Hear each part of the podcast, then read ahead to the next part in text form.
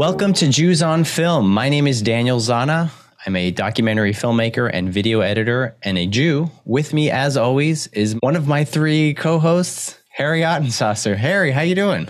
I'm doing pretty well. As you mentioned, I'm Harry Ottensasser. I have a, a film degree, uh, a degree in film studies. I am a current Jew, and I'm really excited to be joined this week to discuss the film Enemies, a love story, with uh, with our guest this week. So we've got a special guest. He is an American film critic, author, podcaster, and blogger. His new book, In on the Joke: The Original Queens of Stand-Up Comedy, is out now. Shawn Levy, welcome to Jews on Film. Uh, thanks so much, fellas. Thanks for joining us. Uh, yeah, um, pleasure. Excited to have you here. So uh, we we were really excited to discuss this film this week. Like like many of the films I think we've discussed on this podcast, this was one I was not so familiar with. In this case, I hadn't even heard of it to be honest, and uh, I was really excited that you thought to discuss it because there's there's so much Jewishness in there that I'm really excited to discuss. So just wanted to start you off with the question we ask all of our guests, which is, what made you choose this film? Really, the two or three other films I thought of, you guys had already done. So bravo, bravo to that. Um, but it is a it is a forgotten movie. I was noticing that it's got barely a hundred reviews on IMDb and twenty or thirty on Rotten Tomatoes, and yet when it was released, it was nominated for two Best Supporting Actress Oscars and a Best Adapted Screenplay Oscar. So it wasn't obscure. Right. It was released by uh, a, an arm of Disney in 1989. Um, and Paul Mazursky, the director who passed away a couple of years ago, just before COVID, I believe, you know, he had directed things like Down and Out in Beverly Hills, Moscow mm-hmm. on the Hudson, An Unmarried Woman, Bob and Carol, and Ted and Alice. So this was not some, you know, obscure indie filmmaker. This was a, you know, a, a proper industry pro. So it's curious that this film has sort of sunken away from memory. I'm so glad that you picked it because, like you said, I had not heard of this film before. I would not have thought of to pick this film. It's not one that comes up in the sort of the lexicon of Jewish films that we often talk about, the Schindler's List, the Fiddlers on the Roofs, the Yentls, that kind of thing. But it is a pretty, you know, it's based on a book by Isaac Bashevis Singer of the same name. And previously he had written the short story Yentl. So that's why I bring it up. But yeah, it's it's a really, really, really Jewish film. I don't want to spoil our uh, our ratings so soon in the episode, but uh, we're glad that you pe- picked it. I wanted to speak, kind of zoom out a little bit if we can, and just talk. You know, what does Jewish film kind of mean to you? You know, there's there's I think two ways of thinking about it in Hollywood film. You know, it's I, I can't have this conversation necessarily about film from other countries, but you know, the American film industry was, eh, it, for the most part, founded by Jewish entrepreneurs. Louis Mayer, the Warners, Darryl Zanuck, Carl Laemmle, you know, the, the, these people were Jewish, but they never made films about Jewish subjects. They felt like outsiders. They wanted to, you know, point the other way. Don't look at me, look at what I do. They created, there's a wonderful book by Neil Gabler, An Empire of Their Own, which posits that our idea of the American dream, the white picket fence, uh, sort of Americana is an invention, a projection of these immigrant Jews. That's what they wished to be or wished to be seen as. So you have a period of a long time where Jewish subjects in film were sort of like subtext you know there would be an outsider and you'd only realize later on oh he's he's the jewish guy uh, much in the right. way that superman you know mm-hmm. found in the bulrushes named kal-el is is jewish but you you don't know that unless you you know look at it in retrospect and then yeah. starting you know in the late 60s early 70s you had the emergence of specifically jewish theme in films in the work of woody allen mel brooks um, you know, comedians could do this. There's one or two films prior to that I think are noteworthy. The Pawnbroker by Sidney Lumet. Yep. So after after that sea change, when all those studio bosses were dead and Jews were saying, I am Jewish, this is a Jewish subject. I think then it becomes a very explicit thing. And right. if they, you know, Steven Spielberg, many, many films about the white picket fence America, but the film of his that you know we most esteem, Schindler's List, the only one for which he won a directing Oscar, which seems impossible. Did he win for Saving Private Ryan? I can't recall now. That's a good question. I mean, he's got Fabelmans coming out. I mean, Fableman's, Fabelmans is is out, so we'll out, see. but, We'll see. You, You know, know, this guy is making movies for almost 60 years, and this is Right. his second explicitly Jewish movie. right? Right. Yeah. So Yeah. That that's it's a complex answer to the question, but I think that if I look for it in, in classic Hollywood movies, I see it as subtext. Occasionally, you'll see someone say that's a Jewish character, Mhm. but he's not identified as Jewish. Right. And then in more contemporary films, you know going in, these are Jewish people. This is a Jewish household that that I'm looking at, etc. Right. Usually on this podcast, we had a past guest refer to it as being coded Jewish. And so, you Oh, know, yeah. they would have like curly hair and their last name was like Goldfarb. But other than that, that was it, you know? Um, and they'd kind of like act a different way than our like, you know, we think about like broadcast news with Albert Brooks. And like he's sort of like our coded Jewish character. Thank you, Gail. Because I do think that that helps me kind of like see see these movies in a different way. I mean, I don't need to wear my coded Jewish glasses so much for this film because it's kind of all over the place. Yeah, it's Um, Singer, and you know, Right. you know going in what you're getting. Totally. Harry, do you want to tell everyone what this movie's about? Yeah, I definitely can. I can key up the discussion with the uh, IMDb summary that I know you're asking for. There, there's a very funny one that I'm going to cheat again this week, like I've done in the past and do too, because one I think is you know so ridiculous for a movie so Jewish for you know that to kind of be absent. But the main one on the page, when you open it up, kind of at the top, just reads it's one sentence. It says, "A ghostwriter finds himself romantically involved with his current wife, a married woman, and his long vanished wife." Okay. Just devoid of of all the context of all. Yeah. You know everything. There's a There's much no, better there's one. no I'll- J word in there, right? that's well, so definitely doesn't refer to anything Jewish, but it also just makes it sound like a uh, just a sort of like one of those like you know ditzy romantic comedy kind Right, of like exactly. parts, like you know Yeah. balancing these different wives. How can you do it without all Uh-oh. of just the emotional weight? Exactly. If that's, if that's the movie that you were. If you were choosing this movie just based on that description, you know, I mean, I, I hope you still enjoy it. I think it was an amazing film, but you're just not going to get what you're looking at. So right. I'll, I'll cheat and just read a second one. for Please that, do. Because, you know, part of the reason we read this is to just set the stage, and I don't think that quite did it. So here's here's a better summary that might do that for uh, for our listeners. So, set in 1949 New York, a Holocaust survivor who makes a living as a ghostwriter for a Jewish rabbi finds himself involved with three women: his current wife, a passionate affair with a married woman, and his long vanished wife, whom he thought was killed during the war and suddenly reappears. The film concentrates on the views of the Jewish survivors who no longer abide by religious morals and question a God who could let the Holocaust occur. I like that one. Or up my alley. And and given the given the the movie, I feel like cheating is totally fine. You know, it's not a big deal. That's that's definitely a big part. I, I also wanted to, you know, before we move forward, just talk about what you were you were saying, Shawn, just about the eras of you know Hollywood film and the way that it kind of feels like you were saying that they felt, you know, a, a lot of Jewish filmmakers could start being a little bit more explicit about it towards some of the later decades of the 20th century. And Yeah. it's so interesting. This is a movie that comes out in the 80s, but obviously is keying into a time right like we just said 1949 the late 40s the post-war you know people all people who of you know sort of working class age experienced likely survived the holocaust if they were coming to america from you know one of these uh, european countries. And it's just it's almost like telling the story you know it's using a period piece to tell a story that might not have otherwise been told and uh, share that perspective you know 60 years ago when old hollywood was just coming up and when those movies in theory would have been made. And it, it really feels like it's you know challenging these questions of assimilation which we'll definitely talk about Right. and of you know how much of your past touches on who you are now. How much are you supposed to leave that behind? How can you honor that? And i just think that fits in so well to a lot of the context you were spelling out for this film You know, it's interesting too that Isaac Bashevis Singer, I believe, came to the United States sort of before the Holocaust. So this experience that he's sort of depicting in the book and then also in the movie is not one that he actually led. So he kind of had to step outside of his known experience and and write for other people, most likely who would be reading his stuff. But uh, kind of an interesting fun fact. I think we're kind of teed up and we're ready to go. So let's uh, take a quick break. We'll be right back and we'll start discussing the plot.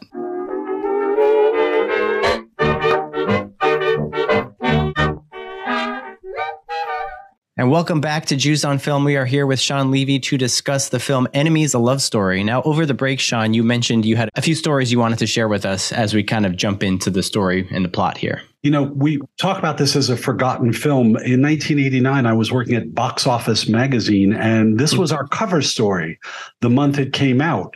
And I did a lengthy interview with Paul Mazursky. At the time, I thought I was looking at, you know, an Oscar bait movie, as we refer to it now, you know, with based on the a novel by a Nobel laureate, by a popular Hollywood filmmaker. Ron Silver hadn't really become a leading man in movies, but he was a well-known, you know, Broadway and character actor. Mm-hmm. And Anjelica Huston was not long prior to this an Oscar-winning actress. So Lena Olin was a, a you know sort of a hot new actress in Hollywood. So there were a lot of elements that suggested to me that this film would really take off. And it got three Oscar nominations, but it didn't do a lot of business. And I happened to be in Book Soup on Sunset Boulevard one evening, and there was Paul Mazursky. Uh, the Oscar nominations had been announced. And I went over to him and I said, you know, I introduced myself and he remembered that we'd spoken. And I said, I, I was disappointed that you didn't get more nominations. And he said, oh, these things are, are political.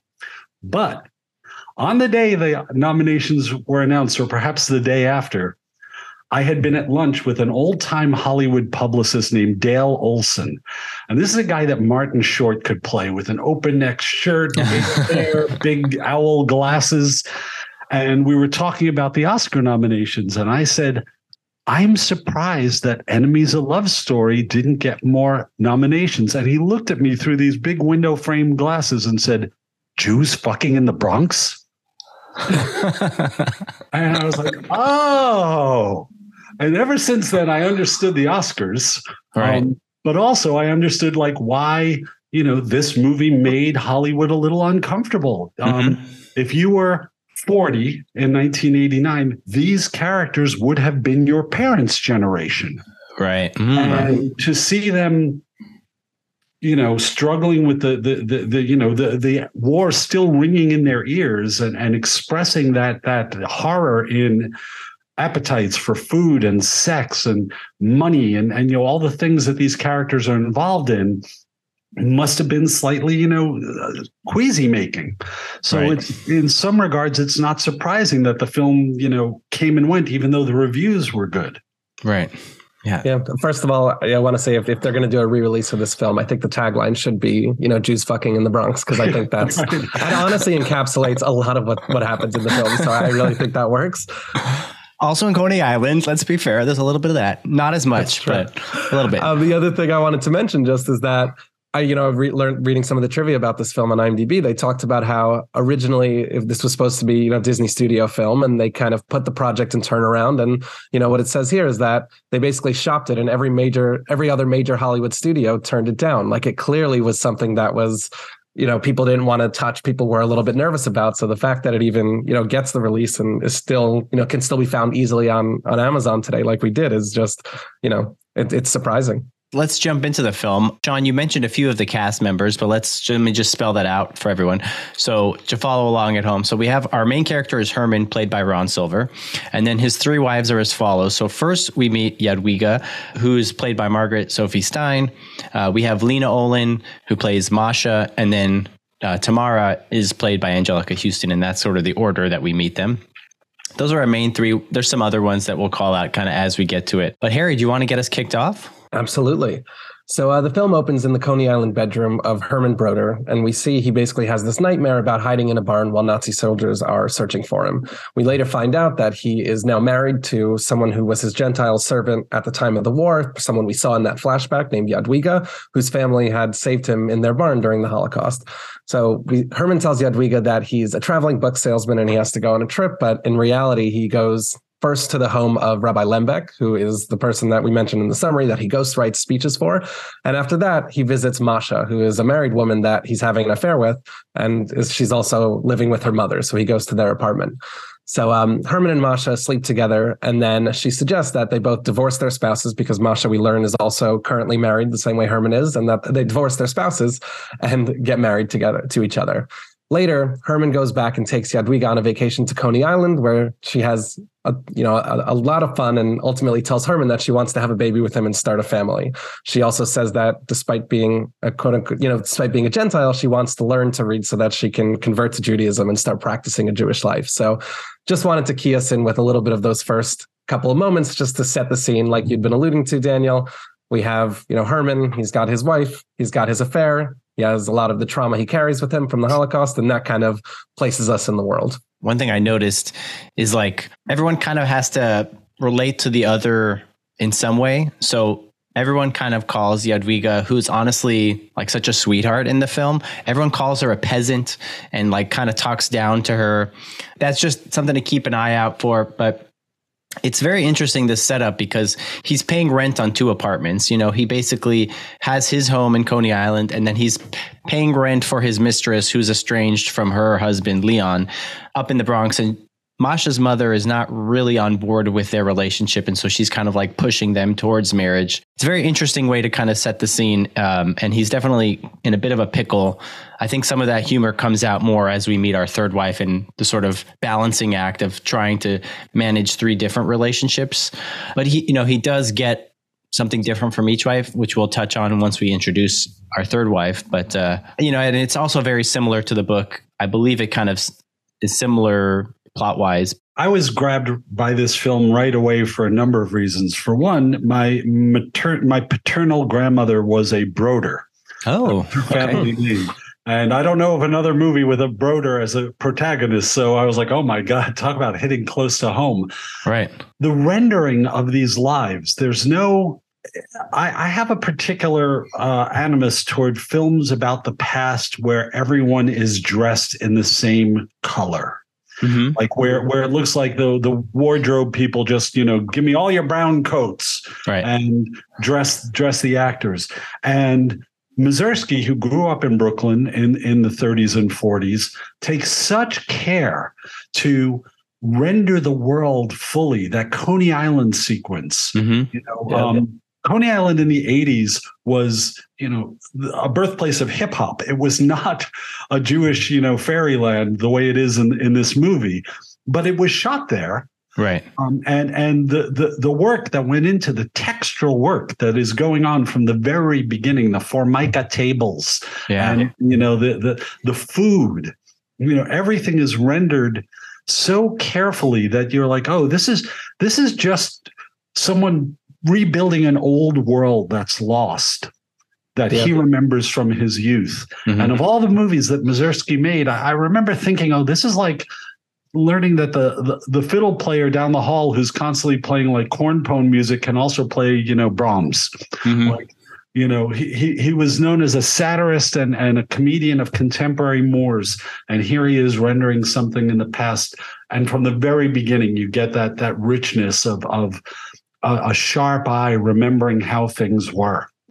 I, I, completely agree. I think the attention to detail with this film, you know, comparing it to Yentl, which we discussed, you know, same the short story right. was adapted by the same author, but we had some gripes there with, especially when it came to the accents and the Hebrew and the use of right. text there. The use of Torah was kind of just to plug and play some maybe of the best hits, maybe throw in some well-known lines, maybe from Pirkei Avot we mentioned in, in that film, which I don't think is the case here. I think the attention to detail is so particular. Spot you know, on. Yeah. We'll talk about sequences later. There's a Kol Nidre sequence where they're just they're saying the right prayers. Like it, it's so specific. The other thing I'll, I'll mention what you were saying about this sort of love letter to you know the, this Jewish experience on Coney Island. You know, I'll, I'll, point out the film begins and actually ends with some klezmer music. That that's most mm-hmm. of the scoring for the film, and especially in that opening scene, it was pretty remarkable to me because at first I thought it was I, I, wasn't sure if it was part of the scene. Was it coming outside the window? That klezmer music was it diegetic, as you know, in, in film speak? But it turns out they were just playing it before very quickly shifting to the to that nightmare sequence he has. Like it, it didn't have any basis in that first scene of the film other than to just set a tone, just to be evocative of you know old country klezmer music and that kind of migration to to New York. So it, there's a clear he, he, clearly loves it. He's clearly trying to work in that experience. So I, I definitely second everything you were saying. Yeah, definitely.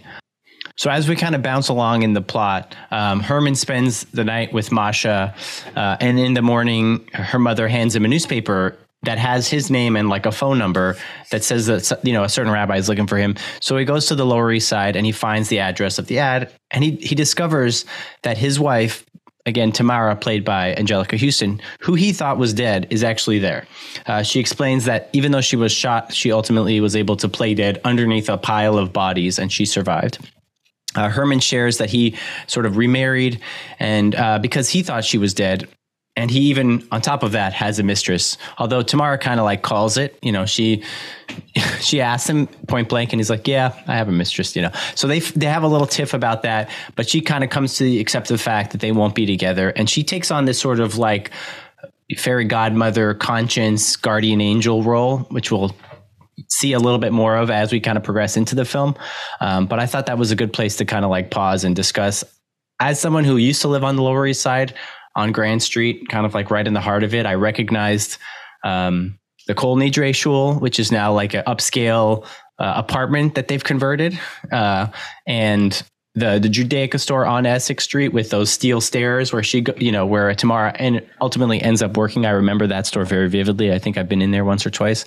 Um, but yeah, like you were saying, Shawn, the way that they have textured the Lower East Side at least you know that first introduction where it says lower east side and it almost looks like one of these like old timey postcards like it could have been a still frame from that because the way that everyone was dressed and you see the fishmonger and you see the fruit and vegetable people and you see the kids running around and just wearing these like very well loved clothing and all of it was just rendered so beautifully. But uh, what did what did you all think about tamara's introduction into the film? I think you know now we've met all three of them I think it's it's one of these moments, you know, it really is sort of a, a twist in the plot, but also it, it, carries an emotional resonance. She comes out of a corridor mm-hmm. as if she's returning from another world. Oh, okay. Very, very, you know, kind of spooky. And he has he has no idea what's going on and what he's about to see. Right. And the the the little uh, rabbi and his wife think that they're doing such a, a wonderful thing for this guy. Right. No idea that they're com- complicating his white life exponentially. Um, not to mention the emotions that he's going to experience. And I think that we we you know we've been told at that point two or three times that she's dead. She didn't survive the right. war. So we have no reason as an audience to believe that we're about to meet this person. So I think we experience some of that. And, you know, Anjelica Huston has such um, you know, that that Modigliani sort of face, mm-hmm. you know, yeah. long and you know, sort of uh, uh ropey movement of her body. And when she comes through the in the corridor and she's beautifully made up because she's seeing her husband. It's a big occasion that she's prepared for. It's just it's gorgeous. It's just gorgeous filmmaking. It's like the reveal of garbo or someone like that in, sure. in another movie. But it's also just you know in terms of the plot it's like okay this is a complicated story that now just became byzantine. Right. You know?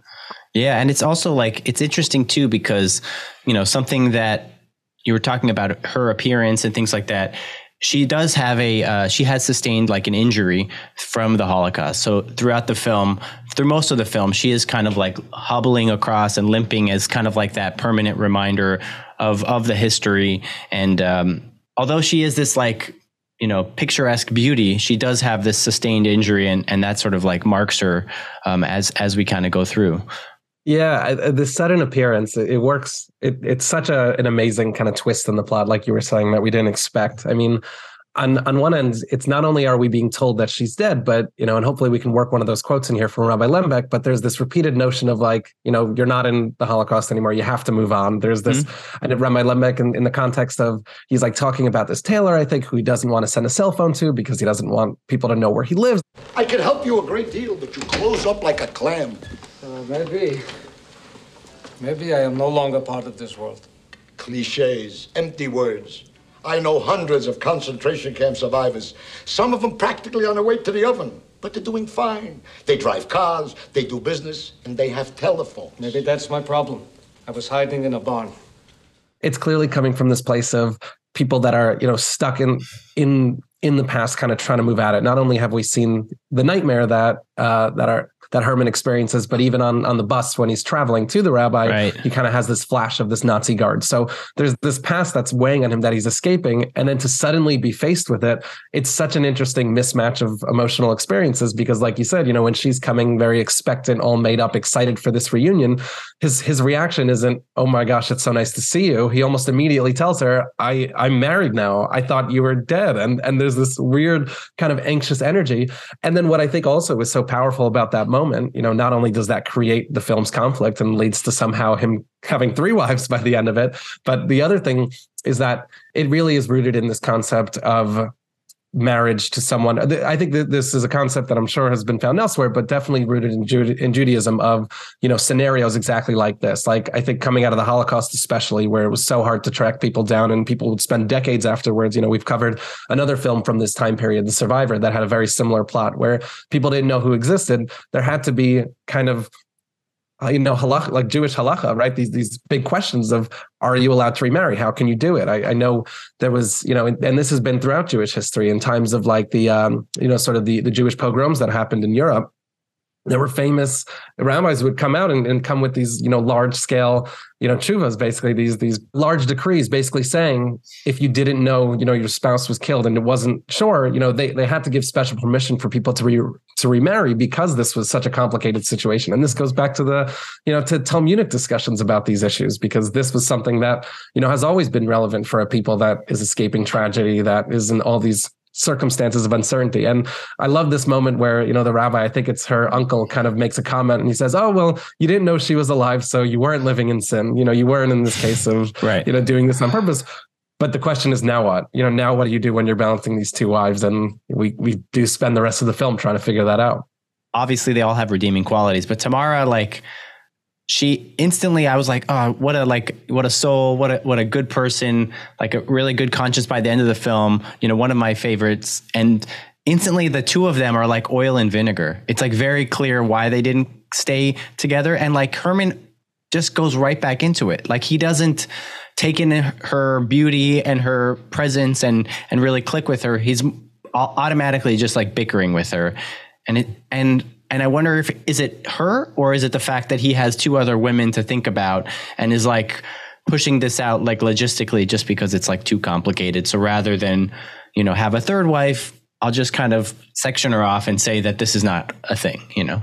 To, to answer the question that you almost posed there, I think uh, almost more posed? than anything. well, you didn't quite ask it, but I'm going to pretend. You Oh, so let me were, ask. What what's what would be the question you want me to ask so that you can answer it? It was what's the reason that? oh, so, so, yeah, the question I the question I'd ask is like why like why didn't he kind of try to salvage his relationship with Tamara?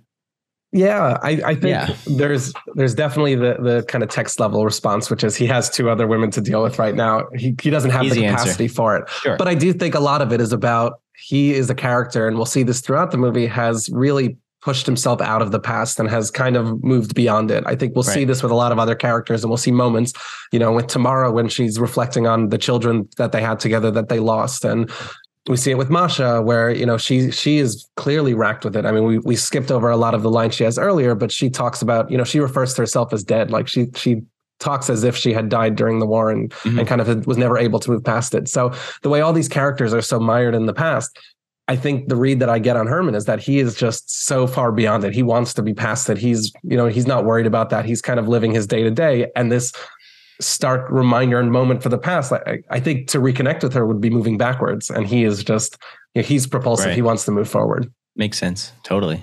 In that picture that Jeff Bridges won the Oscar for playing the country singer, he's got this. One of his lines is, "It's funny how fallen can feel like floating for a little while," mm-hmm.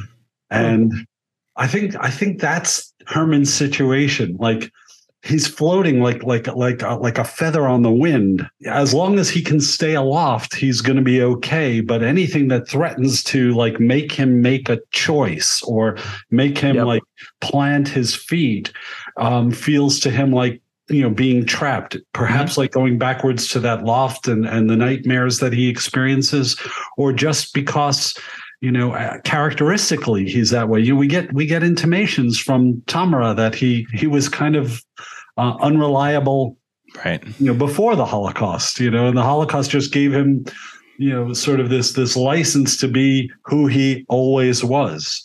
Yeah, I, I, agree with that. I, I, think floating is a is a good way of saying it because we see he has these breakdowns, and I didn't trace this carefully, but you could almost tie them to moments of you know just overwhelmingness of recounting the past, of thinking about the future. But he's almost always trying to coast without worrying about the the repercussions right. and that's why he doesn't see the issue of balancing three wives the way most of the rest of the characters around him kind of increasingly push him to make a decision are you going to marry me or are you going to divorce her what are you going to do and it's just he's he's floating I, lo- I love the way you said that yeah I'll get us along a little bit further in the plot. There's a lot to cover here. We're kind of at the bulk middle of the film, a lot of back and forth. And now that we've introduced all three of the wives, there's really a lot of back and forth. So I'm going to roll us through a lot that happens. But uh, please, Exactly. Buckle up and please cut me off if there's anything you want to jump in with or or add. Um, so Herman, in a later scene, he meets Masha at a deli and he tells her what the newspaper ad was about. He says that he met Tamara and she doesn't believe him. And when she event, and she she thinks that he's cheating on her. So he eventually just says, no, it was just a long lost cousin. He lies about it. Later, we haven't seen where uh, Herman is back with Yadwiga and they are having Shabbos dinner together. And it's clear that she's begun taking her Jewishness very seriously. I, I mentioned this earlier, but she makes a bracha on candles. That That is very accurate. I mean, this, this table setting, it all looks very familiar to me as far as I could tell. So attention to detail here. Um, meanwhile, Herman is kind of in an opposite trajectory. He's disengaged and he turns a light on in the middle of uh, after Friday night dinner. And when Yadwiga tries to call him out, he says, "You know, God isn't real, and if he was, I would defy him because he's he's clearly at this crisis point. You know, with everything Sinner. that's kind of re-entered his life. Exactly, that's where we find him. Uh, he has an interesting religious journey throughout this film, which I'm excited to chronicle uh, towards the end. But anyway, so Herman then leaves again. Jadwiga, she's growing increasingly suspicious that he's not actually going on his traveling book sales trips and Herman instead makes up a lie and goes on vacation to the Catskills with Masha, which also just Jewish iconography, you know, up the wazoo kind of at, at the Catskills. But what critically happens there is Masha reveals that she's pregnant and she insists that she doesn't want to get an abortion because she thinks it's dangerous and wants to start a family with him. So that night they fight about this and it leads to Herman going out on the dock where he has probably his most intense flashback sequence of the movie where he's really just kind of frozen in place with uh, with these memories flooding in of his time of his time hiding. But he eventually returns back, and Masha says, you know, they, they after fighting, she asks if he will get married, and he finally agrees that he's going to divorce Jadwiga and get married to him. So Herman goes to Tamara and tells him that he's getting married again, and he's completely overwhelmed by all this. So he asks if he could sleep over with you know his old wife, and that night she invites him into bed, and they sleep together. And she wakes up in the middle of the night, and she is kind of racked with this emotional guilt that, or just this emotional devastation she has over their kids dying. And we kind of get to learn a little bit more of his past. And uh, I, I think we should pause there and just check in with where we are with these three relationships that have all gone into new directions. Now that all three are kind of like in in place here as the different wives, I wanted to kind of uh, just talk about like how you know each of them, uh, you know, we have the past and our present and our future. I feel like very much so that like Tamara is our past, our Holocaust wife who passed away allegedly and now she's back alive. We have Masha who's very much living for the day, whether it's just like having sex right away or like getting married right away or killing ourselves right away or anything. That's like a very present mentality. Whereas like Jadwiga is looking forward. She's having a family. She's trying to convert to Judaism. She wants to be a better wife. She's always you know, making, she's literally thinking about tomorrow by like cooking food and cleaning the house. And so I just think those three things, you know, we're not quite on the stretch train, but join me all aboard. We have the id, the ego, and the super ego. Sort of thinking about those three things, as well as all sorts of interesting pairings here uh, of what they represent. But I uh, just wanted to toss that out. And then, Harry, you were talking about that sort of flashback scene the part that was sort of the most visceral for me of of that sort of flashback out on the lake was that he you know his he was bashing his head against the pole of the dock which was just and in some of the other flashback scenes you just sort of hear these sounds of dogs barking and guards yelling and but there's ultimately nothing there. You know initially we do see like someone he mistakes to be a nazi guard but a lot of times he just kind of shakes it off. He wipes his sweat off his brow. But this is him literally saying like get out of my head just like really tortured by it. And i think it was a great way to show you know sort of what he's been through. And then later on you know as he's introduced uh, to tamara this notion of their past kids and you know, he does take that photo later on, kind of looks at the kids and he just starts like bawling. So he's going through a lot. And I think as the film progresses, he starts to be more expressive.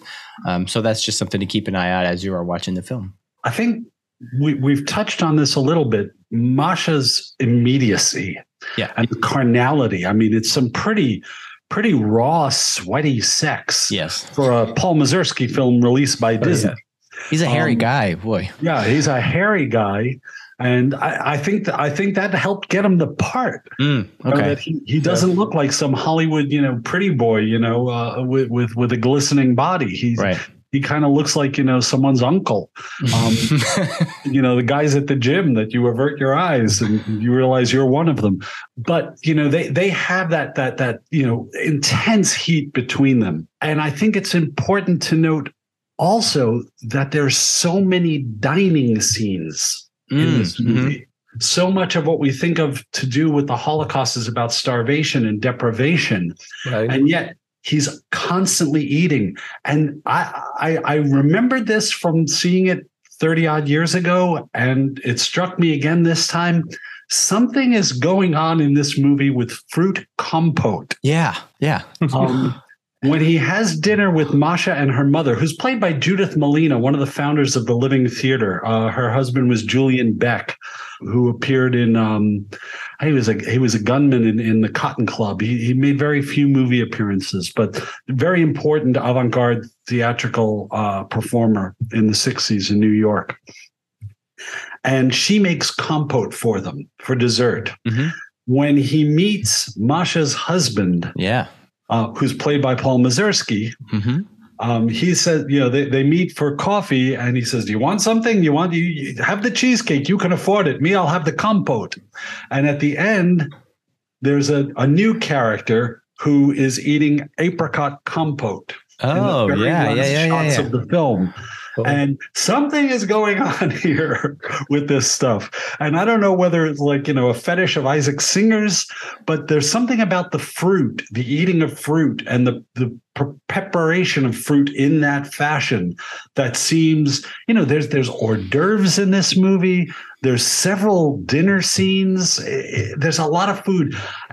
Mazursky told me that it was his thought that that the people who came out of that experience of the Holocaust and whether they were in a camp or, just, you know, like Herman hiding from it, just had these massive appetites for everything and anything sensual, anything carnal, anything to do with yeah. the body, they just, you know, couldn't get enough of. And and there's a lot of, you know, sort of you know, taking off my shirt, wearing just, you know, the tank top sort of sweaty eating going on in this mm-hmm. movie, which may be another reason why Hollywood didn't like it so much. You know, I was like, oh, there's the old joke that Gandhi was uh, everyone in Hollywood like voted for Gandhi for best picture because he was everything they weren't tan, thin, and moral.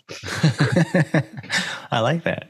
It's so true. I mean, there is that sort of notion Holocaust survivors and children of Holocaust survivors have a sort of uh, interesting relationship to food because of what they experienced in the camps. That there was abundance in the states, and so you know, always worrying. Are you? Are you? That's like I feel like that's probably where the this trope of like the Jewish mother. Are you eating enough? You look like skin and bones. Eat, you know, like that whole thing. I, I feel like is pretty accurately documented in this film. Like you said, there is a lot of food in here. Um, it is, you know, that that will factor highly into our scores. I hope at the end. You know, Harry, anything to add here?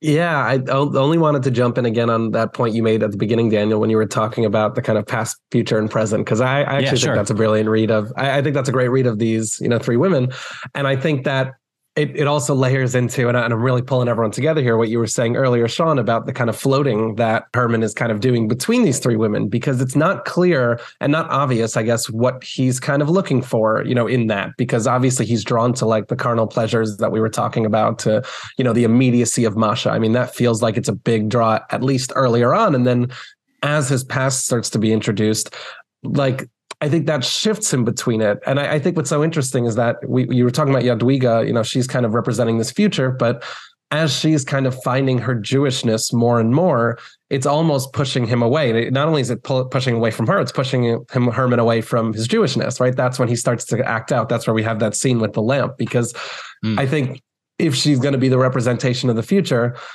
in some ways, a her pushing towards her Jewishness or, or converting towards Jewishness is kind mm-hmm. of pulling her more towards his past, his Jewish past, because we get the sense that he's not someone who, you know, he's one of those, not one of those, but he is like many people who survived the Holocaust that moved away from Jewishness. Like the summary said, you know, how could they believe in a God that would you know that would subject them to what they were subjected to so there, there's a clear kind of through line there with where, where he's going with this but as she's kind of getting closer to that, he's getting away. And I think as much as she represents the future, and not to step on the end of the film too much, because ultimately, and I'll, I'll give it away and we'll get to this at the end, but ultimately he kind of disappears from everyone's life. He abandons all three of them because as much as she, Jadwiga represents the future, the sort of like homely present, I mean, she is so intrinsically linked to his story of survival. Every time he has that flashback, I mean, we see Jadwiga in that first nightmare because she was the one who was, right. you know, it was her family's barn. She was there in protecting the him. Yeah.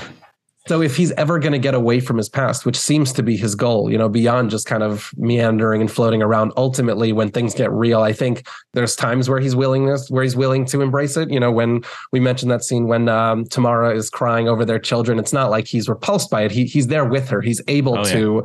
He starts kissing her like immediately. He does. Yeah. Right. He, which I can tell you weren't such a fan of, but I, I think I just took it as like endearing. Like I think sure. he is he's not afraid of the past. I don't think he's like abandoned it, but ultimately he can't dwell in it too long. It's too painful for him. It's too difficult, which is why to wrap up what I'm saying, even though Yadwiga as the future, which I, I totally agree with, would seem like the right answer, you know, ultimately he had to get even further away. That's kind of he's right. he's abandoning all you know re- reminders and all semblances of his past. Well, I, I didn't love that reaction just because it's like he's turning on his like default mode of like, hmm, problem, passion. Okay, let me start like kissing her face as opposed to just like maybe stroking her, just giving her a nice hug, a little there, there, something like that. You know, maybe he's just another thing. I know we keep adding on, but like, what do these women see in him? I don't know. Like, the fact that he's managed to marry three different women is it just like a supply and demand situation? He's not a catch in my mind you know? He doesn't like what does a ghostwriter for a rabbi make? Let's be real. Like they're all like fighting over him like he's such a catch. He's like emotionally unavailable. He's physically unavailable. And you know. He's broke. He's a liar. He's yeah. he's uh, an intellectual who doesn't do anything in his own name. Yeah. Um, you know not religious we, i mean we don't know what he did prior to the war we don't right. know what life he had in poland it was enough of a life to have servants mm. um jadwiga was their maid his marriage to jadwiga was you know out of gratitude guilt you know come with me to america you know right. i can't you know she she has that great line i i gave you the food out of my mouth. I carried your shit. And, right exactly. you know which you know in modern psycho speak is like you know true on a number of levels right. you know owning yeah. your shit. Um and then with masha it's just like they're they're like you know the chemistry between them is so crazy that you know she knows what she's getting but she also you know she's so she has the same hunger in her that he has in him. So right. that's that's it's all they're they're like a couple from an Almodovar film. They're like sure. crazy yeah. for each other at a level that defies, you know, uh, ma- mathematics. Tossing know? plates against the wall and then just like making love.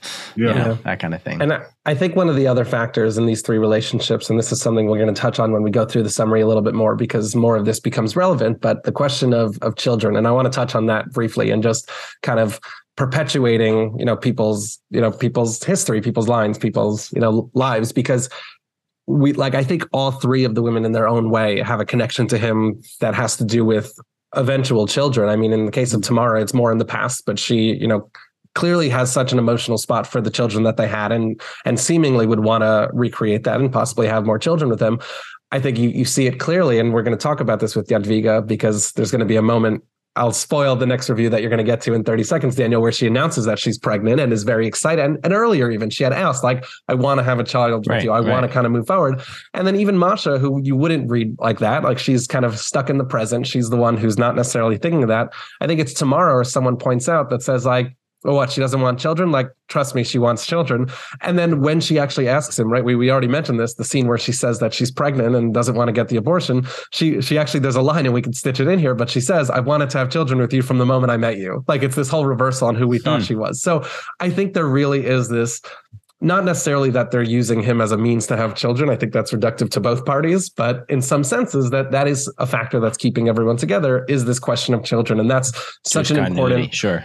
Jewish continuity and especially especially like lively continuity in the wake of the Holocaust. You know, Right. there's a scene later that again I'm, I'm stepping a little ahead, so this will all make sense in a couple minutes. But where you know Masha's mother said that she really wanted a grandchild, even just to name someone after someone who had perished in the Holocaust. Like mm-hmm. there's Murdered this question of Jews is her line. after, after Yeah. murdered Jews, exactly. Yeah. And there's just, I think everyone has this interesting relationship to, you know, perpetuity to children that is clearly defined by, you know, their past, and it's it's kind of their way of of moving out of their past and you know Jewish continuity. And I, but I, I think that's just big for all three of them, and I'm not sure where Herman kind of fits into that. So let's get that part you just mentioned, Harry. Uh, so in our next uh, our next section, you know, we talk about uh, it's it's Yom Kippur. We hear that Kol Nidre that you were talking about, Harry. Um, so Herman and Yadviga have like a fight about going to synagogue for Yom Kippur. Yadviga wants to go. Herman decides that he's just going to stay home. Again, one of these sort of he has a few, I'm sure some lines about you know, not believing in God and things like that. So uh, when she leaves, that was the scene that I mentioned before about he's like looking in the mirror and sort of starts to break down while looking at the photo of his children. Later on, he meets Leon, and Leon, uh, this is the fruit compote that you mentioned earlier. You know, that's when they're getting that fruit compote. He meets Masha, Masha's ex husband, and I think they're trying to finalize a divorce for Masha. And he says, You know, I'm planning to marry Masha, but Leon kind of warns him that Masha can't be trusted. Brother, one last thing. Every female sits in her own net like a spider waiting for a fly.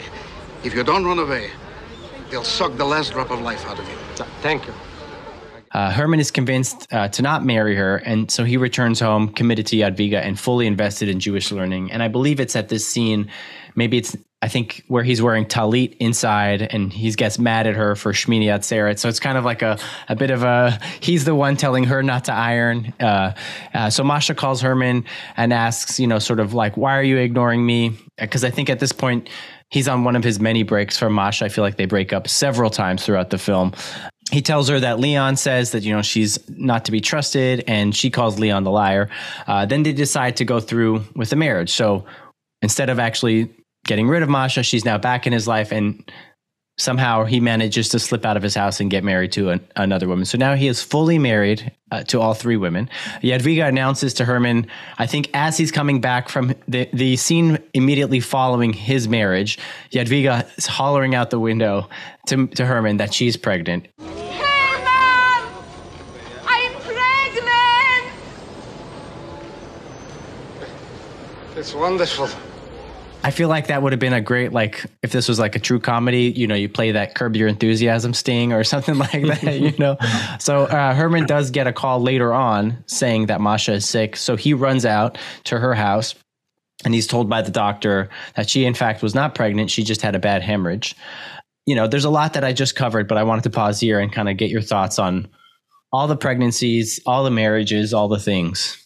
You know you you mentioned that, that that there's very thin line here between comedy and and drama and Yep.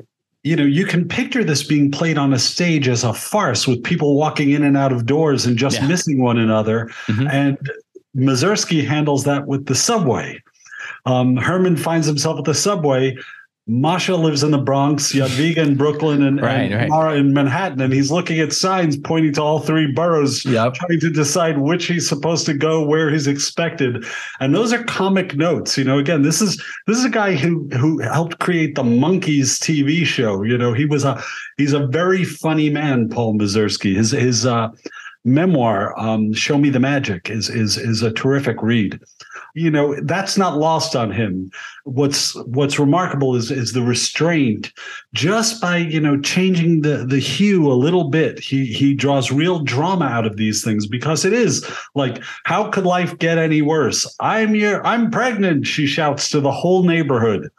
The stakes now are becoming, you know, he's he's sort of like on top of this Jenga tower that he's built for himself, and the pieces are coming out, and there's no way he can sustain it. it is a lot to kind of handle. I think he increasingly gets more stressed. And I, I think you're right on with this sort of like opening and closing of doors and comedy and things like that. There's a scene where we're introduced to this man, Mr. Peshala, who lives in the neighborhood and he's a very rich man. And so he wanted to maybe buy some books from Herman.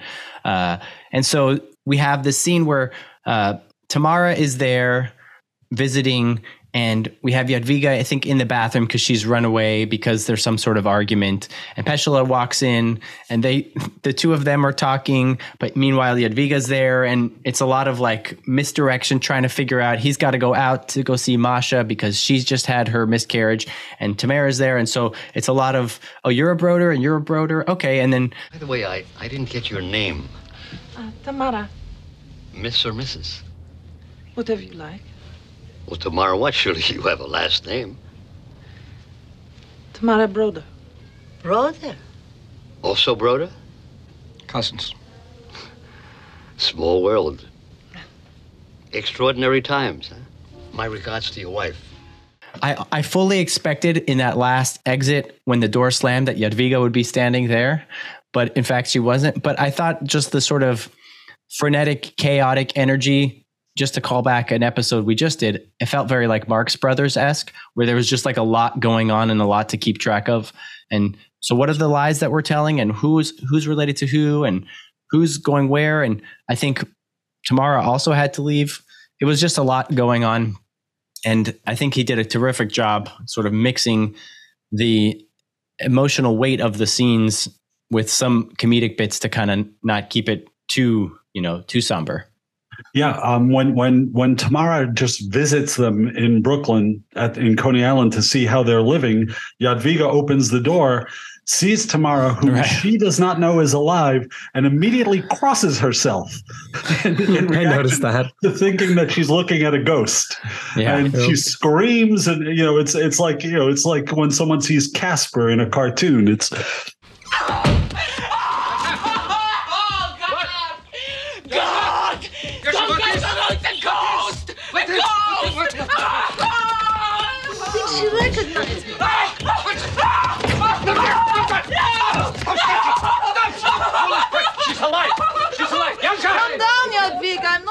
I haven't come to haunt you. it's just an old fashioned comedy take. And again, you know, it's it's.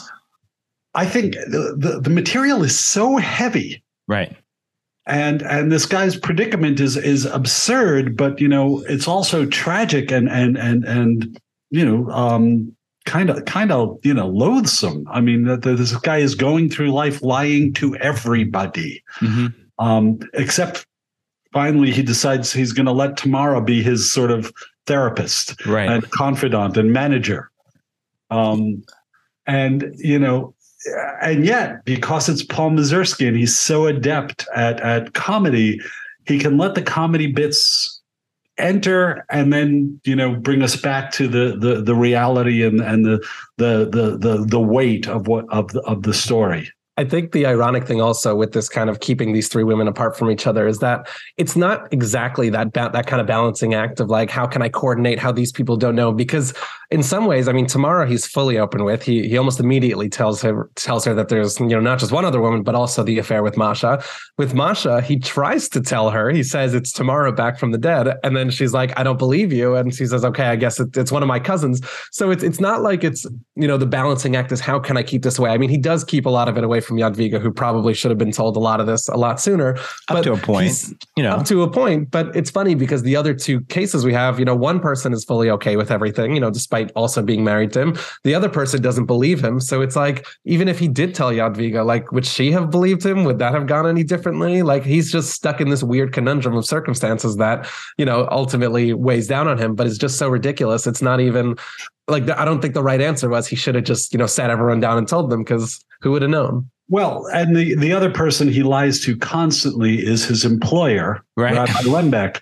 And Yes. you know, Lembeck just wants to be able to reach him on the phone when he needs work from him, and he refuses to give a phone number. And I love that Lembeck is played by Alan King, the classic Borscht Belt Starker comic in the Mm. tuxedo, glad handing, um, you know, big shot suburban oil. You can smell Rabbi Lembeck's cologne through the movie screen. um, you know, he lives on the Upper East Side. He's got a, a, a red convertible that he keeps parked in the no parking zone outside his apartment with the rabbi's shield The in the windshield, so Yeah. he won't get towed. You know, it's just a wonderfully drawn character, and Alan King has such big, sunny tanning booth energy that you know he he just he just exudes it, and and you see, oh, here's a model of Jewish moving forward in the new world that doesn't smell like herring, that you know it Right. just doesn't have nightmares, doesn't even bother to write his own, you know, uh, uh, uh, uh, you know, speeches. Sermons? Yeah, yeah. Yeah, sermons, I guess they are. Yeah. Yeah, He's- he, he's such a great counterpoint, I think, to Herman because he really just embodies that, like very actively just moving on. And he New and he insists. yeah. He says it a couple of times. He's like, you know, that was in the past. This is America, and he he really is just like American overindulgence almost. Like he and is he's, just he's so constantly in past. motion. You know, he's, he's Yeah. you, you picture him sweeping in, Right. you know, with with an entourage of people doing things, and you know, he's it's like a fixer.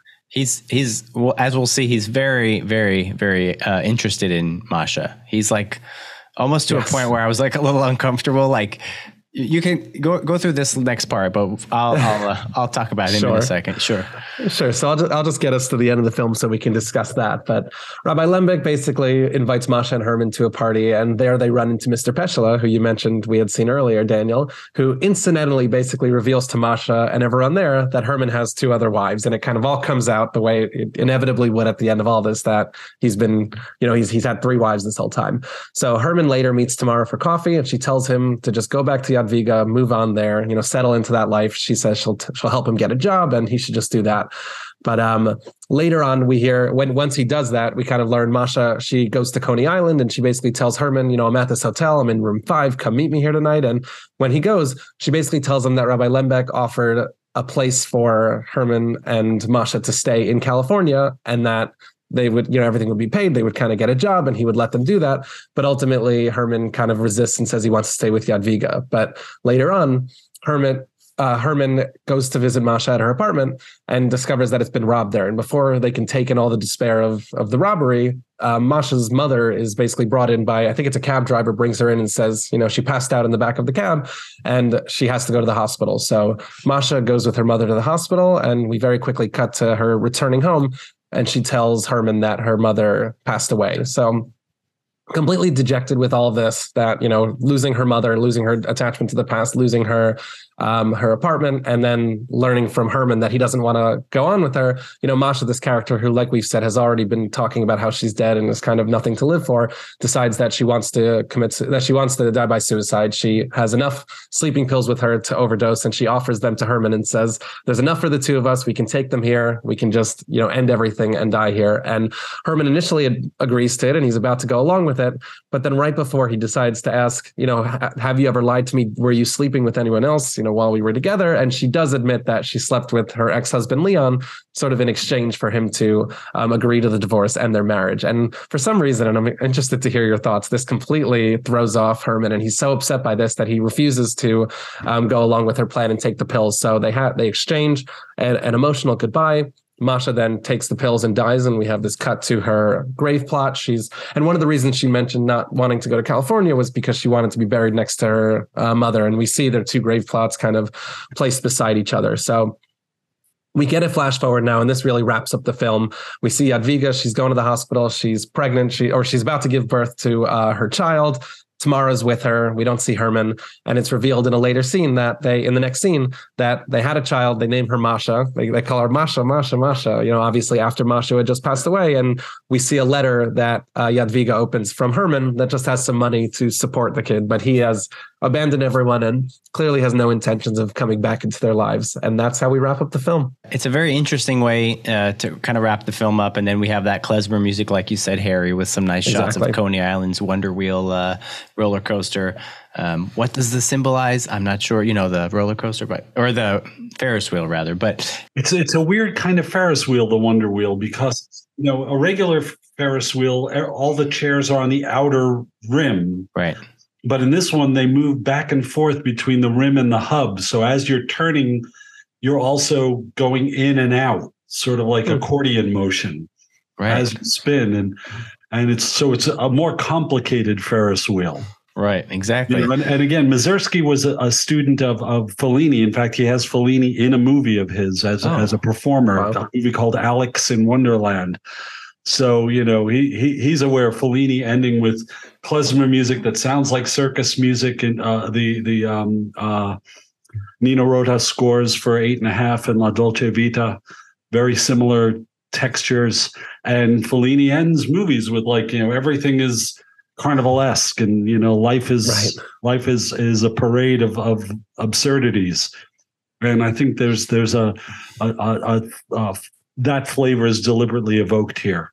Definitely. I agree. I, I think it, kind of forces us to kind of level set and just see how did everyone get where they are. You know, where is Herman? What's going on here? And somehow Tamara and and Jadwiga are, are now the the sort of central couple, kind of persisting. I think, and and we mentioned this earlier, just talking about children and survival, and in like that scene earlier where Masha's mother talks about you know how she wanted to name. Um, she wanted to name the, you know, Masha's child that wasn't to be, obviously, after one of the survivor or one of the people who perished in the Holocaust. And I think it's so powerful that the movie does end on the kind of repeated term Masha. And it's this reveal that, you know, despite Jadwiga or Tamar not really having any meaningful relationship with Masha other than, you know, being connected through the same man, but they, they clearly didn't have such a strong relationship, deciding to use that name to help her memory live on. And I think a lot of this film, and we're going to talk about this for sure in the themes, but I want to introduce it here. Uh, very obviously, is about survival and what that means and what that looks like. And everything we've been saying is that dwelling in the past is that trying to be very focused on carnal pleasures of the future is that you know about or carnal pleasures of the present is that about looking forward to the future and i think the movie leaves that a little bit open ended but does definitely focus on how can we honor the memory of the past while moving forward. And, and one of that is through children and is through naming them. And i think it just it puts masha in this perspective of as much as she was someone who survived the war and she talks about that i mean she says it herself. She calls herself dead. Like she never really made it out. And she is just as much a victim of the holocaust as anyone who might have died over in europe. So i think for them to use that name I think it's it's supposed to call back to the moment with Masha's mother because it's they are choosing to name this child and send off this you know person to the future as a reminder and to kind of honor the name of Masha, who is one of like almost every character in the films, one of the victims of the Holocaust. And I thought that was such a powerful sentiment. Yeah, I mean, I'll work backwards because I love the the sort of if sort of I don't know, maybe I'm just viewing it through 2022 lens, but it's like a very progressive scene where you have like a same-sex couple raising a kid together and they're Sure. like doing a bang up job of doing it. They're changing diapers together and they're feeding her, she's warming up the bottles and the compote and like it's just like you don't need a man in your life to like be complete. Like you're doing fine, arguably way better without him in your life. So I thought that was like such a nice way to end the film, kind of like on a on a high note. Um, just talking about you know, sort of like Masha's untimely demise, like her, you know, that whole we were talking about before, like Harry. It's it's interesting because there's this like double standard that Herman sets up. He can be unfaithful as much as he wants, and but like he gets very irked when he asks Tamara, "Did you ever sleep with any of the guards?" And she lies and she says she did. But like he gets very like fixated on it. Like how many, where, when, and and then when Right. Masha does too. Like ultimately, this is the thing that bothers you so much. Like it seems like so uh, unfair and kind of like it seems weird that he holds like this double standard with them. When when he's the character who's actively married to three women. Yeah, Yeah, like right. who are you to say that these women, you know, they're in a particular situation, they have to act as they act. Like you, sh- you of all people should not be judging them. So I don't know. I found I found like some fault with that, I didn't I didn't love that sort of like painting him. Or I didn't love how he was like painting them with this sort of like uh there was some line where it's like uh I forget who said it, but there was something about there was like maybe it was Leon who said like some women wish they were born a prostitute and die a virgin or something. There was some sort of Tamara says you must have been sleeping with him when when we were all, you know, when you were our maid. And she says, "Oh no, I came to him as a virgin." And um, she says, congratulations. Men love virgins. If every man had his way, every woman would lie down a prostitute and get up a virgin. Right, right. That's what it is. Thank you so much. Yeah, I mean, I just think. Go ahead. and and uh, he does pay the price because this very beautiful home life that we see in the very end of the movie of his wife his two two of his three wives his first wife and his second wife. I think we can argue that he was never legally or, or morally married to masha. Sure. Right. they do put together a beautiful home and he has to live you know he lies to to Yadviga saying I'm a traveling salesman. I need to go to Baltimore. Oh the, yeah I'm in the jungle in Baltimore. That's why you heard you know he's at the Central Park Zoo or something. Right. there's a, a lion's roar. Um, and uh, he winds up being that guy wherever he is he's earning enough money to send a $20 bill back to New York and and and that's you know the, he's living the lie that he that you know he thought he was escaping with Mhm. um, and it's it's sort of like an exile you know beyond exile that that he's forced into um, by by you know his own choices and his own uh, arbitrary morality I, I really, I really agree with that. I mean, you said he's paying for it. He he literally is paying for his Right, choices. right, He's sending yeah. them money, but also we don't even get. Uh, he's the protagonist in the film. We don't even get the luxury of getting to see him in those final min- minutes. Right? We have that flash forward. We see Yadviga. We see Tamara. We see their child, but like, there's no moment where we cut back to him and he's sitting on a bus or in his new apartment or anything like that. We're just left. We don't know. He he wanted to write himself out of the story. He didn't. You know, he tried to triple dip with all these different women and kind of never gave any of them, you know, the lives or, or the the commitment that they wanted. And like you said, he pays the price. He's we don't even see him. He, he's out of the film. you just picture him screwing up some women's lives in some other city Right. Right. Finding wife number four. Exactly. I, I did want to touch, uh, you know, before on this on this sort of like big party scene, that sort of big reveal. It's another one of those sort of comedic scenes where you know you have, uh, you know, two different partners there, or no, I guess it's just Masha's at the party. But I, yeah, I think this notion of like making sure that one party doesn't find out about all this other stuff, and it's sort of the, the way that the comedy's played out there is, is really nice. I think this also this notion of like Herman getting cleaned up and going to this like fancy Jewish party where you hear like Yiddish being spoken and you see like a cardinal playing uh, pool. So it's really like a um, not like a what not a I guess like a not a non-denomination. What's the, what's the word I'm trying to look for? Like you have Jews and Christians all at all all sorts of people at a party sectarian non-sectarian party. I mean, um, it's like that joke, you know, like a Jew and a rabbi and a whatever walk into a bar, but really it's like a Jew and a cardinal or, you know, anyway, I just thought it was a very interesting setup and sort of seeing Herman as this sort of like this, uh, you know, well, we don't know that he's like an un, un, uneducated Jew, but he's like this Lower East Side kind of scrubby Jew coming uptown where there's like a doorman and a very big apartment and things like that. Sort of seeing him out of his element. And Rabbi Lembeck, as I was saying before, is very interested in Masha, talking about how she's the prettiest girl at the party, and you know he's seen dancing with her earlier on, and and it's interesting. I don't know if Herman is reacting to Rabbi Lembeck's like advances towards her, but you know, maybe that helps Herman realize like what he has. You know, if if someone else is like totally envious of of her as a person, and um, yeah, I don't know. It's just kind of an interesting scene, and and uh, and ultimately, I feel like it's like our penultimate scene with Masha and Herman together, right? Because right after that is when they go back to the apartment, and the husband does say you know men go crazy for her You know, Right. she has that effect on men ah, yeah, You yeah, know, it's a, it's a wonderful performance. I mean, it's Anjelica Huston and and uh, um, Margaret Sophie Smith were nominated for Oscars, but Lena, I, I don't know how you choose them and and don't put Lena Olin in in, the- in the Oh, same wow. class. You know, she, she was terrific, um, and and you know, really, you know. Such a complex role too, because she's very cutting. You know, like I, I mentioned an Almodovar movie. I'm thinking of like Matador or Broken Embraces. These these passionate, fiery, you know, uh, uh, conversations with the flying plates, you know, and um, Right. she's she's wonderful, but she's also like totally magnetic, and you know, by, by appearance, the most modern. right. You know, uh, Yadviga is definitely old world European. Tamra is a ghost. You know, she looks like she's dressed from, you know, uh, the 30s. You know, from from before the war. But Masha feels like you know it's night. It, we're coming into the 50s, and this is what you know a beatnik woman is going to look like. She's going to be the hottest thing in the East Village. You know, right. Very revealing clothes, kind of like accentuating her figure and things like that. And uh, Yeah. I think you're spot on with that. Yeah. And you know, Rabbi Lembeck, you know, responds to that energy. But Rabbi Lembeck is also present at the birth of the baby. You know, when they come sweeping into the hospital, right, right. Rabbi Lembeck Right. has arranged for you know, I bought the layette. What is he? What is a layette? I bought it. You know, I'm I'm Rabbi Lembeck. I'm not some piker. yeah. I love You it. so he he's sort of like the the the the, the godfather, you know, in the small g sense to this baby, Uh, and you know he's taken a, an interest in in in making the circle whole.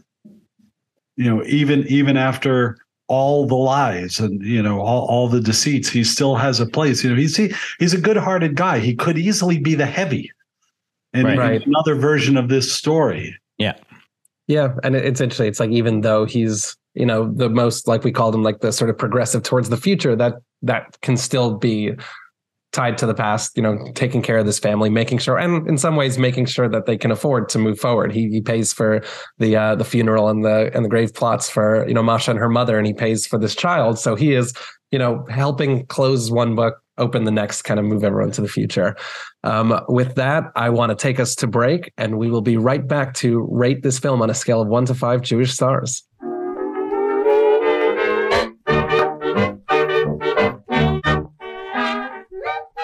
Welcome back to Jews on Film. We're discussing Enemies a Love Story. And now, as we always do, we're going to go through the film and rate it on a scale of one to five Jewish stars in terms of its content, cast and crew, and themes. So, Daniel, why don't you get us started? Absolutely. Yeah. Like you said, I think we'll just kind of talk through uh, cast and crew, you know, pretty Jewish. Ron Silver is Jewish. I don't believe Lena Olin or Margaret Sophie Stein are. Um, No, but like you said, Alan King, um, Borscht Belt comedian, um, and Paul Mazursky, you know, the director is Jewish. Isaac Bashevis Singer, uh, the writer of the original book, was Jewish. So cast and crew, that's kind of where um, where we're at. And then content and themes, right? so much content, so many themes to discuss. I think, you know, from the pitch perfect depiction of the Lower East Side, from the synagogue tunes, from the garb, the traditions, some of the more obscure holidays like mentioning Shemini Atzeret and things like that. A lot of the Yiddish was spoken and things very, very accurate in my book, I think.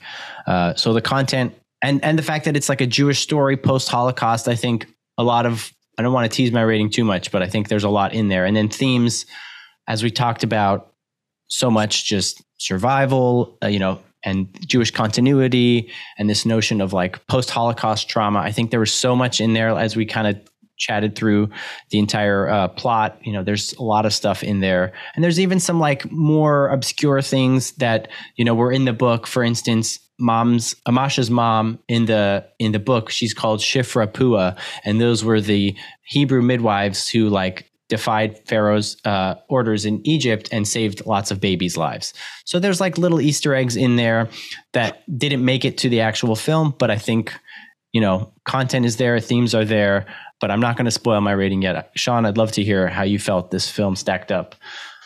Yeah, I think even even sort of the below the below the uh, title talent. Um, Phil Leeds, the actor who plays Peshilas, who you know was best known as a sitcom regular, old Borscht Belt comic. The Yenta ladies on the corner who are always tisking at at at. Uh, Oh, right, right, right. Um, those are our Yiddish theater actresses. Uh, Judith Malina, I mentioned, who plays uh, Masha's mother. Um, you know, th- so wherever Mazursky can, he's trying to get the the the the texture of that life, and you know the foods that they eat, the the I, th- I think one of the most Jewish things about this story is the way Yadviga crosses herself when she thinks she's Right. seeing a ghost, because we see, oh, you can't just say, "Poof, I'm Jewish." you know, it's a lived thing, and she's not there yet, as much as she wishes to be. But you know, uh, even even the idea that someone would, it, it was so hard to get a film made by uh, uh, uh, based on an Isaac Singer's story and and the perseverance to do that the, the that Mazursky and, and his you know his production team you know demonstrated I think I think you know it's because it was important to them that these themes show up. You know, we're we're again we're we're, we're like eight years or so before Schindler's List, something like this, five six years. Yeah. And you know, it still really stands out as an extremely explicit Jewish themed Hollywood film at a time when, okay, we were seeing Jewish characters, but they were basically, you know, uh, assimilated, and these people are not. Right. So you know, in that sense, it's it's it's really steeped in in Polish Jewry and and Eastern European and specifically late 1940s.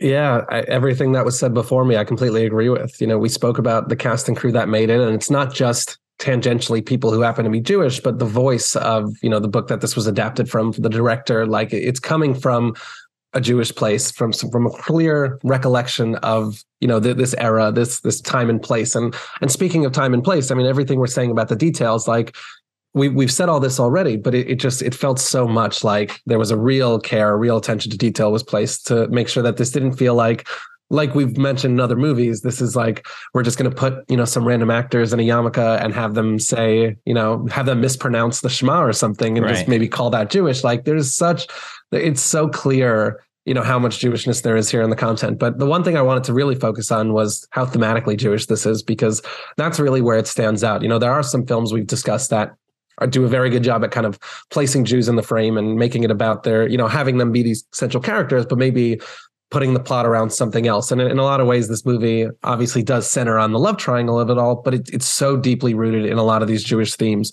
We we've done a couple episodes this season, I think, where we've been exploring the idea of the sort of othered character, that that immigrant character that comes from a different culture. You know, that's generally, you know, that that that's generally been a good way to depict or for us to kind of approach a lot of these characters in films we've seen in a sort of mid 20th century America that many of which had come from Europe and what that otherness means. But what I think this movie does so powerfully is that it, it really defined for me, especially in context of that, what the Jewish version of that is, right? Not mm-hmm. just the immigrant experience, but specifically the Jewish experience, Jewish immigrant experience, and specifically, you know, those coming in from from Europe after having experienced the Holocaust, where either they had survived or their parents had survived, and every single one of them, you know, if they hadn't lived through it, knew someone who unfortunately had had had passed away, and and just you know some of the things we've spoken about here that I'm talking about are are like you know the what like we said the sort of the hunger that voraciousness we were saying that was kind of born out of spending years hiding or years in a camp and you know that relationship to children and the persistence of tradition and how that was so important to people who had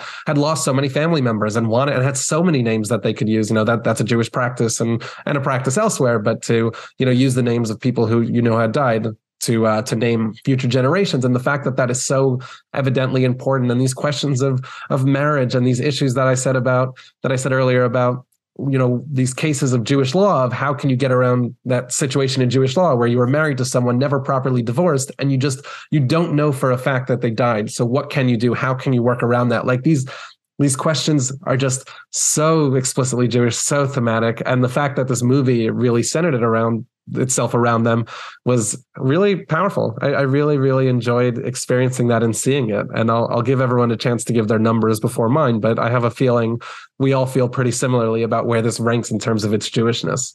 Yeah, I, I wanted to quickly sneak a question in here for you, Shawn. Um, as a as the resident film expert who's been a film critic, being that this film is super Jewish, and, and it's it's part of the conversation now where we have you know authentically portrayed characters in film. You know, if, certainly for other other types of people, you want to have authentically diverse casts and things like that. So, in a film like this, or just speaking maybe more generally, how important do you feel like it is to have Jewish actors portray Jewish characters in the film? I don't mind, you know, seeing Gentile actors play Jewish characters. I've heard this story told a number of ways, but there is such a thing as acting and the human truth of the character. Um, their their ethnic or religious or cultural experience is only one aspect of it, and really the plot and the character's arc through the narrative matters more because that's that's the 90 you know 120 minutes that we're experiencing of them really that's all they are um, the story is what they are and the their their ethnic background is sort of like the clothes they're wearing Right. um, so I'm I'm I'm not put off by that. Ron Silver happens to be Jewish. The three women playing his wives happen not to be Jewish. Mhm. One of them, her character, is not character, right. But um, you know, Anjelica Huston won an Oscar playing Maerose Prizzi. She's not Italian. Um, my, it happens that half my family is Italian American, and I, I'm not offended by that. Ian McKellen told me a story about being invited to breakfast for Bryan Singer when Bryan Singer was making the movie Apt Pupil Mhm. about the Nazi hiding in suburb, you know, small town America. And he had decided when they sat down to breakfast, Bryan Singer did in his head that this actor was too young to play the Nazi and didn't say anything about it. And during the course of the breakfast, Bryan Singer asked Ian McKellen if he had seen Cold Comfort Farm, which Ian McKellen appears in. And Ian McKellen says, I told him I had. And he asked me, says Ian McKellen, what I thought of the actor who played the preacher, which was Ian McKellen's role. Mm. And I started laughing, and Ian McKellen's laughing, telling me the story. He says, and I explained to him there is such a thing as acting. Right. Well, there is such a thing as acting, and Anjelica Huston fits the part of Tamara. She carries the weight of history on her shoulders in a way that I'm thoroughly convinced by. Lena Olin is a Swedish woman who worked for with Ingmar Bergman as a young actress, but you know she feels Eastern European, and she carries the the horror of uh, Masha's experience so convincingly in her body that it doesn't matter to me who she is off camera. I think that there are um, groups of people who are underrepresented on screen, and when actors who are not members of that group take the roles that could be played by members of that group, there's there's a genuine issue there. Mhm. I don't think Jewish actors have wanted for opportunities in Hollywood films playing Gentiles. And, you know, I don't think this film is is diminished in any way Sure. by having having Gentile women playing Jewish roles. Absolutely. Yeah, I thought I would just ask the question as a way Yeah. to like kind of you know, being that the film came out so long ago, kind of like looking at it again through 2022 lenses. That is something also that we talk about quite a bit on the show and kind of wanted to get your perspective as the experts. I don't think it was an issue back then. Um, Right. You know, if it was talked about, it was joked about. Right. You know, Totally. Right. um, I think it, I I just I, I think that was a very thoughtful response. I, I agree with you. I think there are circumstances, you know, in history and with other cultures and with you know race where certain roles were taken. I, I think that's one issue that, you know, of course, when that when that comes up, that that's relevant. And and then I think the only other issue with you know Jew face as it's as it's being referred to is just when that devolves into caricature, which I don't think is anything that happens in this film. You know, I don't think we have you know Gentile actresses playing up you know Jewish Jewish stereotypes to any way. So I, I don't think that's a really relevant issue here. And I, I agree. There, there's so much in the in the movie. There's so much in the plot that is just acted. I think to a T. It was nothing that I noticed. And when when we asked, I, I didn't look into you know whether they were Jewish or not. But if you told me either way, I, would have believed it just because of how Right. the movie played it out. So I, I, I second that. You know, um, not long after this movie was released, uh, Spike Lee made Mo Better Blues. hmm And there was an objection to Mo Better Blues because uh, Denzel Washington plays a jazz musician who's being uh, economically exploited by a nightclub owner played by John Turturro. Mhm. But John Turturro's character is Jewish. Right. And this is around the time that John Turturro played Barton Fink as well. Yeah. And um, you know that's that's an extremely Jewish character, um, and his Judaism is part of the story. But Right, uh, the, the you know there there was outcry that this was anti-Semitic, having John Turturro, a Gentile, play such a, a a- character so filled with ugly stereotypes about Jews. So this is decades ago, so it it could happen. I, I don't Yeah. recall any such conversation around this film. Yeah. And I, I think the conversation is relevant in a case like that, and, and that begs a question. I know there's a uh, there's a new film, uh, Maestro, with with Bradley Cooper coming out, where he's Mm. playing uh, Leonard Let me get- Bernstein. Leonard Bernstein, thank you. And Yeah. I think there were just some early behind the scene, you know, set photos of him kind of putting on a fake nose, right, plastering on like a larger nose, and and again.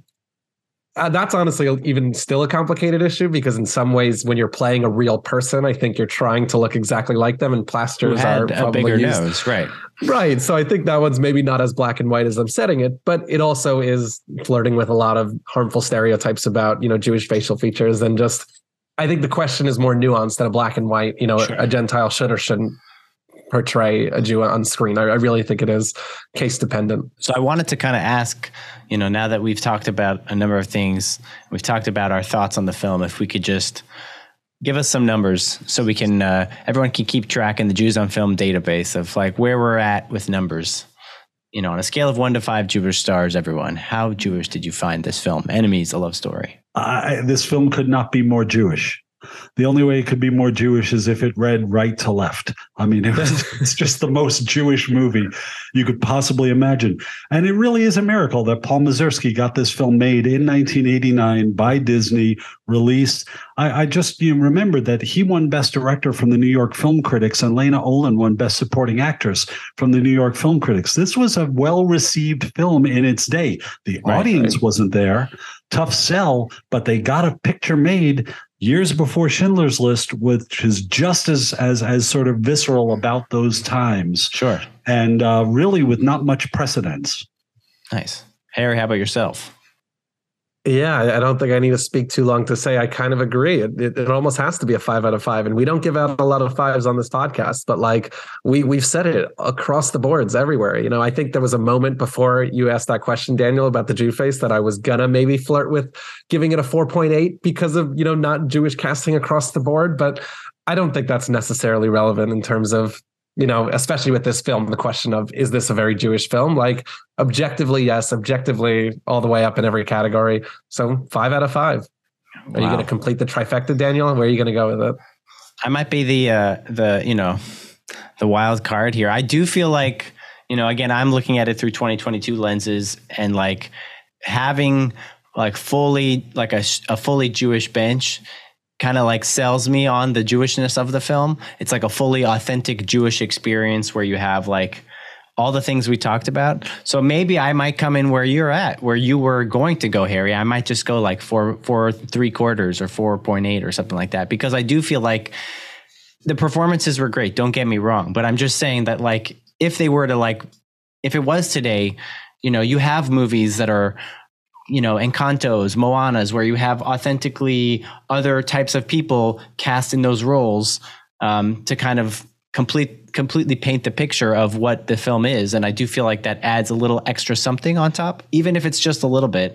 So that's why i'm going to hold back from doing uh, a full five jewish stars but please don't hate me for that everyone um, shawn levy thank you so much for being on jews on film to discuss enemies a love story really appreciate you taking the time to discuss it um, i wanted to see if there's anything you wanted to plug or promote for our listeners at home Well, I do want to point out I was mistaken earlier. Anjelica Huston is of Italian heritage.